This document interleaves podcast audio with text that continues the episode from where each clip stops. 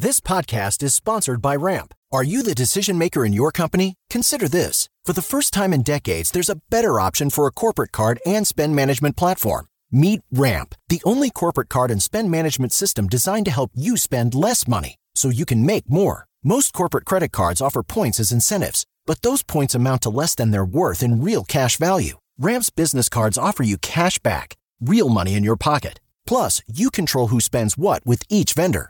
And Ramp software collects and verifies receipts automatically, which means you'll stop wasteful spending and close your books in hours instead of days. Businesses that use Ramp add up to 5% to their bottom line the first year.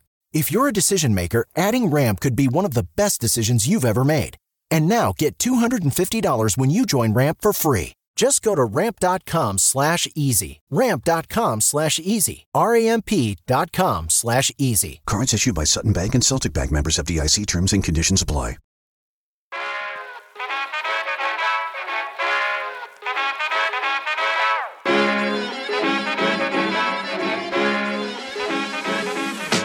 Good morning, good afternoon, good evening, wherever in the world you are. This is David Sammel coming to you with another nugget. Today's nugget is all about anticipation and how overhyping ourselves or underhyping ourselves can be very damaging to success or to the enjoyment of a holiday or movie or concert or whatever it is that we're anticipating.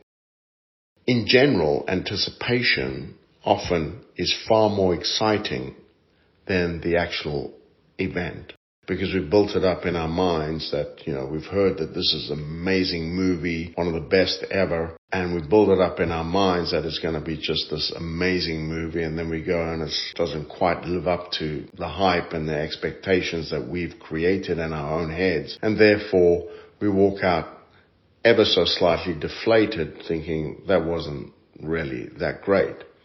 Same thing with a holiday. We can build it up in our heads to going to be this unbelievable lifetime event and then it doesn't quite live up to those expectations and you know that's a little bit sad a little bit disconcerting for us and the same thing goes for when we have a project you know, we think, oh my God, this project's going to take us so many hours. It's going to be so difficult. I've got so much grind to go through. And we build it up so much in our minds as to being this amazing mountain that we have to climb. And then when we actually get going and, and get on with it, it's not always quite as bad as we thought. Think about all the energy that goes into this hyper excitement for something that we're expecting to turn out extremely well, or the same thing when we build up a project to be something so, so difficult and worry about it in our minds and have sleepless nights over it. This is all energy going out the door, energy that could be saved to actually enjoy the event or to be used for the project. In other words, if you can keep this in balance, then it's a lot easier to come in with an expectation that, you know, I'm expecting a good movie. And if it turns out to be amazing, then you really enjoy it. And if it's just a good movie, you, you're good with it and you haven't built it up. And if the project is really difficult, you take it one day at a time and when you get through it, you can be very proud of what happened, but you haven't built it up in your head to be, you know, 10 times the size than, than it actually was. And all that energy has gone into actually getting the, the job done. I think it's really important with athletes to not overhype an event that they're going into and think of all of the things that, you know, will happen if they do well.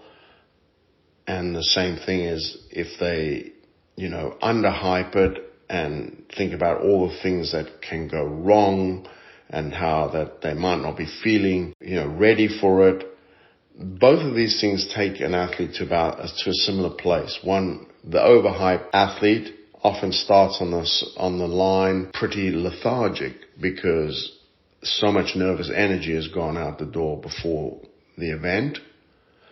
or they get to the event and they're very unconfident because they've really talked themselves into a hole and start lethargic because they have no energy because it's drained out of them. You know, come from different places, but end up with the same thing, which is a lethargic or listless performance. Ideally, it is so important to remember that all anticipation is basically assumptions that we make in our minds and not reality.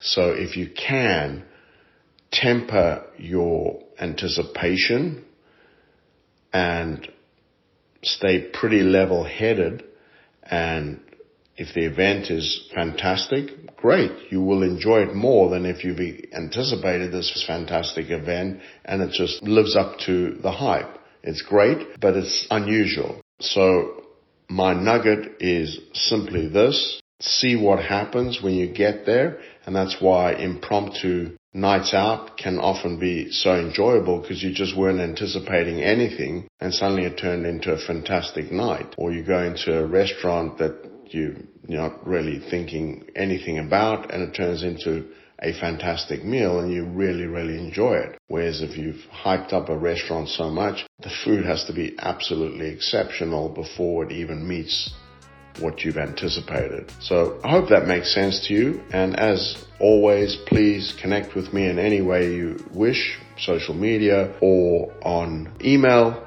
because I'm always happy to hear from anybody who takes the time out to listen to my nuggets. Thank you very much.